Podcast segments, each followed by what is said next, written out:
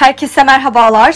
Bugün 1 Temmuz 2021. Hazırsanız Türkiye ve dünya tarihinde bugün de neler yaşandı? Gelin hep birlikte göz atalım. Dünya tarihinde bugün yaşananlar 1881 dünyanın ilk uluslararası telefon konuşması St. Stephen ve Maine arasında yapıldı. 1908 SOS uluslararası Morse alfabesi acil durum sinyali olarak kabul edildi. 1988 Sovyetler Birliği'nde Komünist Partisi Gorbaçov'un perestroika politikasını onayladı. 1991 Varşova Paktı resmen dağıldı.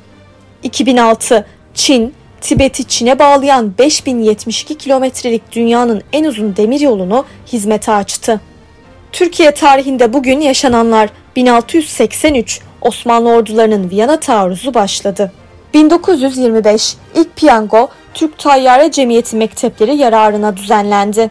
1929 İstanbul-Ankara telefon hattı hizmete girdi. 1996 Türkiye'nin ilk nükleer reaktörü Çekmece Nükleer Araştırma ve Eğitim Merkezi'nde yapılmaya başladı. 2003 Türkiye Avrupa İnsan Hakları Sözleşmesi'nin barış zamanı idam cezasının kaldırılmasını öngören 6. protokolünü onayladı. Bugün doğanlar 1936 Türk ses sanatkar ve bestekar Bekir Sıtkı Sezgin doğdu. 1940 Türk şair Cahit Zarifoğlu dünyaya geldi. Bugün ölenler 1839 Osmanlı'nın 30. padişahı 2. Mahmut vefat etti. 1904 Arnavut asıllı Osmanlı dil bilimci ve roman yazarı Şemsettin Sami hayatını kaybetti.